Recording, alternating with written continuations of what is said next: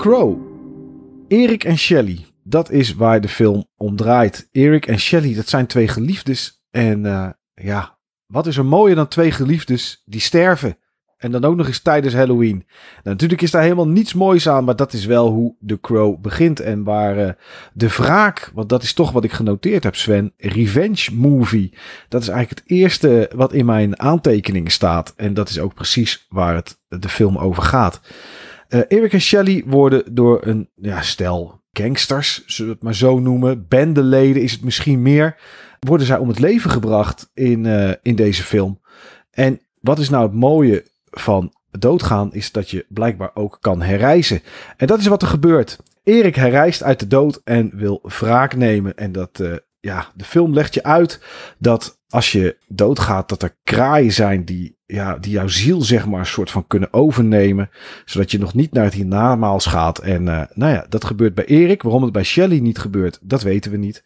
Maar Erik komt terug en uh, ja, die gaat de wraak nemen eigenlijk op de figuren die zijn leven en dat van zijn vriendin hebben afgenomen.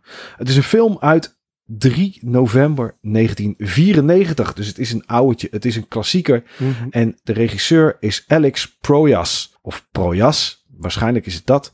En uh, nou ja, waar hij eigenlijk van kende op dat moment was van videoclips, niet echt van hele grote films.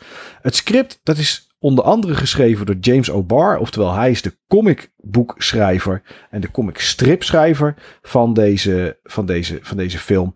En David Schroe en John Shirley, die hebben het vertaald naar het grote scherm. De budget van de film was 23 miljoen en de opbrengst, opbrengst ligt zo rond de 50 miljoen. En ik wil gelijk, Sven, met het volgende beginnen. Mhm. Mm -hmm. Want deze film is door heel veel mensen geliefd en geloofd. Nog steeds. Maar ik wil heel graag weten: heb jij deze film destijds gezien in 1994? Nee, nee, nee, nee. Dit vond ik echt geen bal aan. Dit was echt. Oké. Okay. Echt, ik denk dat ik in die tijd in een misschien wel een andere fase zat qua films kijken. Ik was wel echt al heel erg bezig, bezig met films kijken. Hoor. Zo is het niet. Ik was toen de tijd 14 jaar en um, ik had volgens mij in dat jaar ook Schindler's List gezien. Dus het was niet dat ik zeg maar bepaalde films uh, skipte of zo. Maar dit was op een of andere manier denk ik toch gewoon niet echt mijn genre. Uh, ik weet wel waarom de film heel berucht was. Of een bepaalde aantrekkingskracht had. Maar dat was voor mij dus op een of andere manier toch nog geen incentive om de film te gaan kijken. Dus eigenlijk heb ik, ik wist van het bestaan. Ik wist van het verhaal er rondom. Uh, ik wist van Brandon Lee. Ik heb de film, totdat jij zei van deze gaan wij bespreken, heb ik die nog nooit gezien. Oké, nou ik, ik dus ook niet. En ik ben er eigenlijk wel heel erg blij om, omdat ik bij zo'n film als dit, die door heel veel mensen geloofd en geliefd is, dan toch daar een, ja, een ander soort blik op kan werpen omdat het, hier hangt voor mij geen nostalgie aan. Uh, er komen in onze serie de filmblik vast nog wel films voorbij die ik vroeger wel gekeken heb. En dan is het ook mooi om te zien of die nostalgie nog stand heeft gehouden. Maar inderdaad, wat jij net zegt, en ik heb het gevoel dat die film daarom hoger scoort. Sorry voor iedereen voor wie dit een liefdesbaby is. Um, toch hoger scoort dan dat hij eigenlijk verdient. Brandon Lee, de zoon van Bruce Lee, speelde in deze film. En tijdens de opnames is er een, ja, een wapen waarmee op hem geschoten wordt, zijn de losse vlodders op een of andere manier. Er zijn verschillende verhalen over en het gaat er ook niet om welke klopt. Die zijn uh, ja, verwisseld voor echte kogels. En daar werd Brandon Lee dus op de set doodgeschoten door Michael Massey. Een, uh, ja, een, een, tegenspeler van hem. Ja. En ik heb het gevoel, Sven, dat daarom deze film een iets hogere cultstatus heeft dan dat hij eigenlijk verdient. Ja, dat weet ik wel zeker. Dat weet ik zeker. Kijk, er zal een, misschien een, een echte niche zijn die zegt van ja, ik prijs het vanwege de filmadaptatie van de comic. Ik weet zeker dat die mensen er zijn. Um, maar het gros, dat weet ik zeker, die, die zeg maar claimt hier een bepaalde cultstatus aan vanwege het verhaal rondom Brandon Lee. Omdat het ook zo tragisch is Ja. en dat past eigenlijk ook gewoon compleet bij deze film. Dat is het tragische. Jazeker. Ja, ja, want nou ja, goed, zoals ik al zei in de intro, Erik en Shelley die worden, ja, eh, die worden overvallen, eh, verkracht en eh, vermoord op Halloween. Erik die komt terug en gaat samen met een kraai wraak nemen op, eh, ja, op, op- op de leden die dit veroorzaakt hebben. En meer dan dat is er niet in het verhaal. Ehm, natuurlijk zijn er wat kleine stapjes links en rechts. Maar ja, heel veel bijzonderder dan dit is het niet. En ik moet ook heel eerlijk zeggen dat ik ook heel veel van de actie ook niet zo heel erg geweldig vond. En dan kan je zeggen, ja, uh, je bent, het is 2022, je bent hele andere dingen gewend. Maar we hebben nog meer films gekeken van uit die tijd of nog wel ouder. En daar had ik dat niet bij. Ik, ik, ja, Sven, ik weet niet wat deze film nou zo heel erg goed moet maken. Nee, ik weet het ook niet. Ik denk wel, hè, als jij die film toen hebt gekeken, dan kan ik me voorstellen dat je dus misschien toch een klik maakt, een stukje nostalgie. En dat je dan door de beelden, want de beelden zijn best wel mooi gezien de tijd waarin het gefilmd is. Ze hebben denk ik ook wel een deel van het budget echt wel gebruikt aan de effecten. En die stad is best wel Zeker. een beetje comic-achtig tot leven gebracht. Een beetje net als die, die uh, hoe heet die film nou ook, die helemaal in zwart-wit is gemaakt met Bruce Willis erin. Sin City. Sin City, ja. Beetje zo, dat, dat, die smaak kreeg ik een beetje. Ik weet niet of dat klopt hoor, maar dat riep het bij mij op in ieder geval. Uh, Batman, de oude Batman, die wij trouwens ook nog een keer gaan bespreken. Uh, dat, ja, dat soort, dat, uh, dat soort beelden. ook. Ja, en dat past misschien ook een beetje in de era, zeg maar, waarin dat soort films dan gemaakt werden. En dan moet ik ook meteen zeggen, jaren 80, jaren 90, zeker begin jaren 90, dan had je toch ook wel vaak scripts die, laat ik het zo zeggen, heden ten dagen gewoon niet meer uh, door de beugel kunnen. Dat uh, komt niet zeg maar door de, zeg maar, het wokfilter heen. Weet je, eh, verkrachting alsof het niks voorstelt. Je gaat dood, bam, flinterdun script, als het ware flinterdun synopsis. En dat is dan de film, daar mag ik mee doen. Uh, daar had je toen best wel vaak in films. En denk ook bijvoorbeeld aan expliciete films zoals Robocop. Weet je, waarin dat geweld ook gewoon lekker zo in, in beeld wordt gebracht. En ja, dat was dan gewoon zo. Daar had je voor de rest ook niet zoveel ja. moeite mee. Maar ik weet niet, tegenwoordig zou dit denk ik niet meer kunnen. Dus als ze hier een remake van zouden maken, is ook misschien meteen een vraag aan jou en aan onze luisteraars. Zou die dan best wel veel lijken op het origineel of zouden ze dingen toch wel hebben veranderd dan? Nee, ik denk dat er een hoop, dat er een hoop verandert. Die verkrachting zit er misschien nog wel in, maar anders in beeld gebracht. Niet dat je dat nu heel expliciet in beeld zag, maar daar zouden ze denk ik iets anders mee doen. Maar ik denk dat er heel veel anders is. Ik denk dat er zijn een aantal dingen die ik aan deze film wel goed vind. En dat is in ieder geval de sfeer. De sfeer van de stad die jij net al benoemde, die is echt heel erg goed. En wat ik heel erg goed vond, waren de scènes waarbij Brandon Lee als de Crow over de daken rent. Uh, hij rent over de daken. Uh, muziek uit allerlei gitaar, uh, bekende gitaarbands die je dan daarbij hoort, zeg maar. Mm -hmm. Mooi gefilmd. Mm, Oké, alleen het gevoel wat je erbij krijgt is wel dat hij als een malle door de stad rent en, en zich heel snel verplaatst over al die daken heen. Dat was echt wel iets wat heel erg goed was. Iets waar ik echt met mijn wenkbrauwen op mijn kruin naar zat te kijken was een scène waarbij Brandon Lee als The Crow een politieagent ontmoet. Het is een politieagent die daarbij was op de avond dat hij, dat Eric en Shelly doodgingen. Mm -hmm. Dus hij heeft ze alle twee gezien. Volgens mij was hij ook bij de uitvaart. Erik staat in één keer voor zijn neus. Hij zegt, huh, wat ben jij? Een geest? Ja, nee, uh, hier ben ik. Oh, oké. Okay. Wil je een biertje? En dat is alles wat er gebeurt. Ja. Ik denk, hè? Ik denk, dit had nu, zeg maar, in het nu had dit heel anders gegaan. Ja, zeker. Maar dit vind ik ook ik weer, dat, ja, dit, die soort suspense of disbelief dat, dat was toen misschien gewoon veel meer. Ik weet ook zeker dat als ik hem toen wel had gezien op die 14-jarige leeftijd, had ik dat gewoon prima geaccepteerd dat dat zo was. Ja, nou, dat denk ik ook wel. Hè? Want het was wat het was. En zeker in die tijd, je had het net al over films die misschien wat makkelijk waren. Ik bedoel, kijk naar alle films van Stallone of Schwarzenegger uit die tijd. Uh, die waren, daar, daar was nog minder voor nodig dan iemand die vermoord was, zeg maar, om gewoon actie te gaan zoeken, om, om wraak te gaan halen. Zeker. Uh, ja, dat is dat, dat, dat, kan nu niet meer, zeg maar. Het kan wel simpel, maar het moet gevulder. En dat is ook iets wat ik met deze film had. Het, het waren geloof ik drie of vier gasten die die, die, ging slopen. Nou, misschien zijn het er vijf in totaal. Um, en, en ja, dat is de hele, de hele film. dat is het, meer ja. dan dat. Meer, ja, meer dan dat is het niet. De nee. film duurt 1 uur 42. Ja, daar had best 20 minuten van afgekund. Makkelijk. Dit is ook, en dat is misschien ook weer de vergelijk of de parallel die ik trek met Robocop.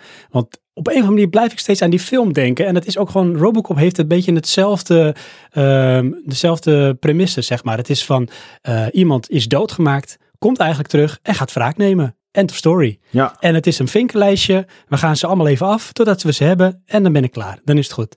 En dat is eigenlijk wat je hier ziet. maar daar vind ik bij Robocop nog wel een gelaagdheid in zitten. Omdat Robocop, en de, deze filmblik gaat niet over Robocop, maar eh, nu we het er toch over hebben. Bij hebben. Robocop zit er nog een gelaagdheid in dat Murphy een politieagent is en zich dus aan wetten moet houden. Ja. En dus niet zomaar zijn wapen kan pakken en iedereen neer kan maaien die, waarvan die denkt, die moet neergemaaid worden.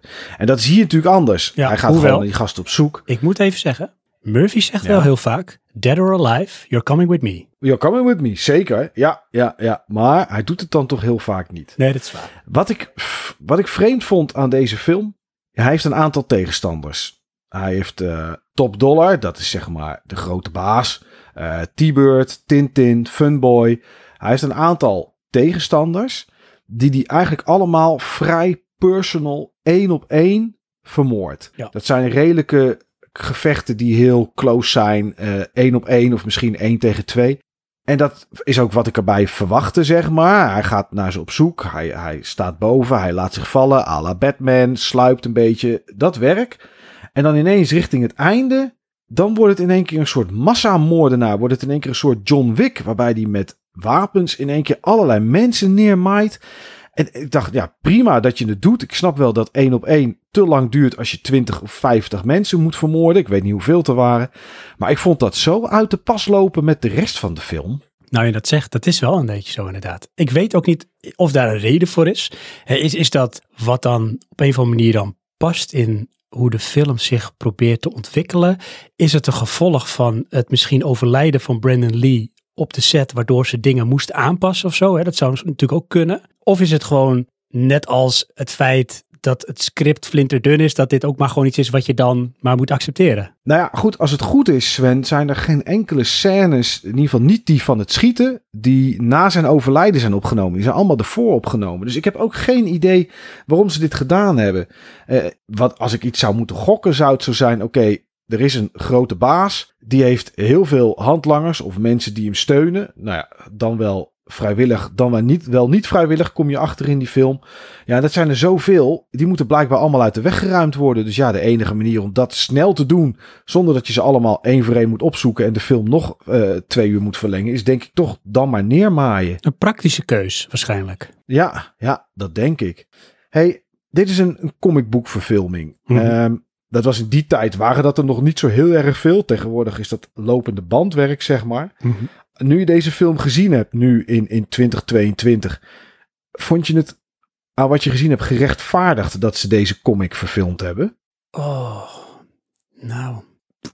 Ik vind het valt al te prijzen als ze zoiets doen hoor. Als ze van een, eh, een comic een soort filmadaptatie doen. Ja, zat ik erop te wachten? Zit ik erop te wachten? Nee, want ik heb sowieso niet zo heel veel met comics, moet ik eerlijk zeggen. Dus het feit dat dat zo is, is voor mij niet een reden om een film dan liever wel of niet te gaan kijken. Dan is het een gegeven, weet je wel, dat is leuk. Eh, ik kwam er ook pas later achter, dus toen wist ik helemaal niet dat dit gebaseerd was op een comic. Ik weet, wist jij dat wel toen? Ehm, in, in 94 niet, maar toen heb ik hem ook niet gekeken. En toen, eh, ik heb hem eh, nu pas voor het eerst ook gekeken. Ik wist wel dat het een, dat het een comicverfilming was. De enige film waar ik dat destijds niet bij wist toen ik ging kijken was Blade. Dat wist ik niet, bijvoorbeeld, dat het een comicverfilming was. Nee, ja. Maar goed, daar kwam ik, eh, daar kwam ik dan later, eh, later wel achter. Tegenwoordig ontkom je er niet meer aan, want je ziet of Marvel of DC zie je staan op het moment dat die film begint. En dan, eh, nou ja, daar zijn toch tegenwoordig de meeste comics van, dus dan weet je het, dan weet je het wel. Maar nee, ik wist dat, ik wist dat destijds, wist ik niet. Maar voor, op voorhand, toen ik de film ging kijken, wist ik dat wel. Ja. Ik moet nog even iets zeggen over de muziek. Ehm, jij noemde Ja, het op mag. van eh, de gitarenmuziek. En die spelen echt wel een, eh, een hele dominante, prominente rol in deze film. Want los Mhm. van de original soundtrack is er dus ook heel veel eh, ja, bestaande muziek gebruikt in de film. Het is 1994. Het is echt wel een beetje de hoogtijdagen, of misschien al bijna het toppunt van grunge muziek. Waar ik toen Ja. ook trouwens heel erg veel naar luisterde. Dus wat dat betreft is het wel gek hè, dat ik dit dan helemaal niet heb eh Niet gekeken. gezien heb. Nee, wat heb je toch over Ja. muziek van Stone Temple Pilots, eh, Nine Inch Nails, Rage Against the Machine. eh, wat hebben we nog meer? Rolling Band, Pantera, The Cure. Ja, toch allemaal wel. Oh ja, tuurlijk. ja, allemaal wel van, van dat soort muziek. En dat is al misschien een reden voor mensen die de film nog niet hebben gezien en wel van die muziek houden of daarmee zijn opgegroeid om deze film dan toch nog eens te gaan kijken. Ja, maar dan moet ik wel gelijk zeggen dat de scènes waar het niet een van deze bands is als muziek, vond ik de muziek soms een muziekkeuze soms een beetje vreemd. Je hebt soms situaties waarbij het met gevoel gaat en dat je denkt dit is best wel een beetje eh, ja, een beetje zielige scène. En daar zat dan hele vreemde muziek onder. Dat ik denk, nou niet dat je denkt, dit draai is op de kermis bij een attractie. Zo erg niet. Maar er zat gewoon muziek bij die ik niet helemaal vond passen. Oké, ja, ja, Dus- ja. Ja, weet je, ik, ik keek op IMDb, daar heeft de film een 7,5. De film is uit 94, toen bestond IMDb al vier jaar. Want dat is uit 1990, stamt dat. Maar ja, toen hadden er nog heel weinig mensen internet. Dus ik, ik vraag me toch af, waar ik ook mee begon, die 7,5 op IMDb. Ik heb het gevoel dat dat meer gestaafd is op, wat jij zegt, de muziek. En op het verhaal van Brandon Lee. En de nostalgie, zeg maar. Dat als mensen nu de film tegenkomen, denk ik, ga op alle films stemmen die ik ooit gekeken heb. Oh, The Crow, die vond ik toen gaaf. ja. Ja, snap ik. Maar misschien moet je dan toch nog een keer kijken en een cijfer geven van nu, omdat je nu stemt. Absoluut. Tenminste, dat, dat zou ik doen, zeg maar. En dan heeft hij voor mij geen 7,5, moet ik heel eerlijk zeggen. Nee, voor mij ook niet. Zeker niet. Nee. Maar goed, we hebben hem gezien. Misschien ga jij hem ook nog kijken. Misschien heb je hem al gekeken. Of misschien vind je dat we er helemaal naast zitten. Laat het maar weten. Geef ergens een reactie. Wij lezen hem. En eh, wie weet reageren we er ook nog wel op. Ja, The Crow. Een revenge movie voor mij. Eh, niets meer en niets minder dan dat.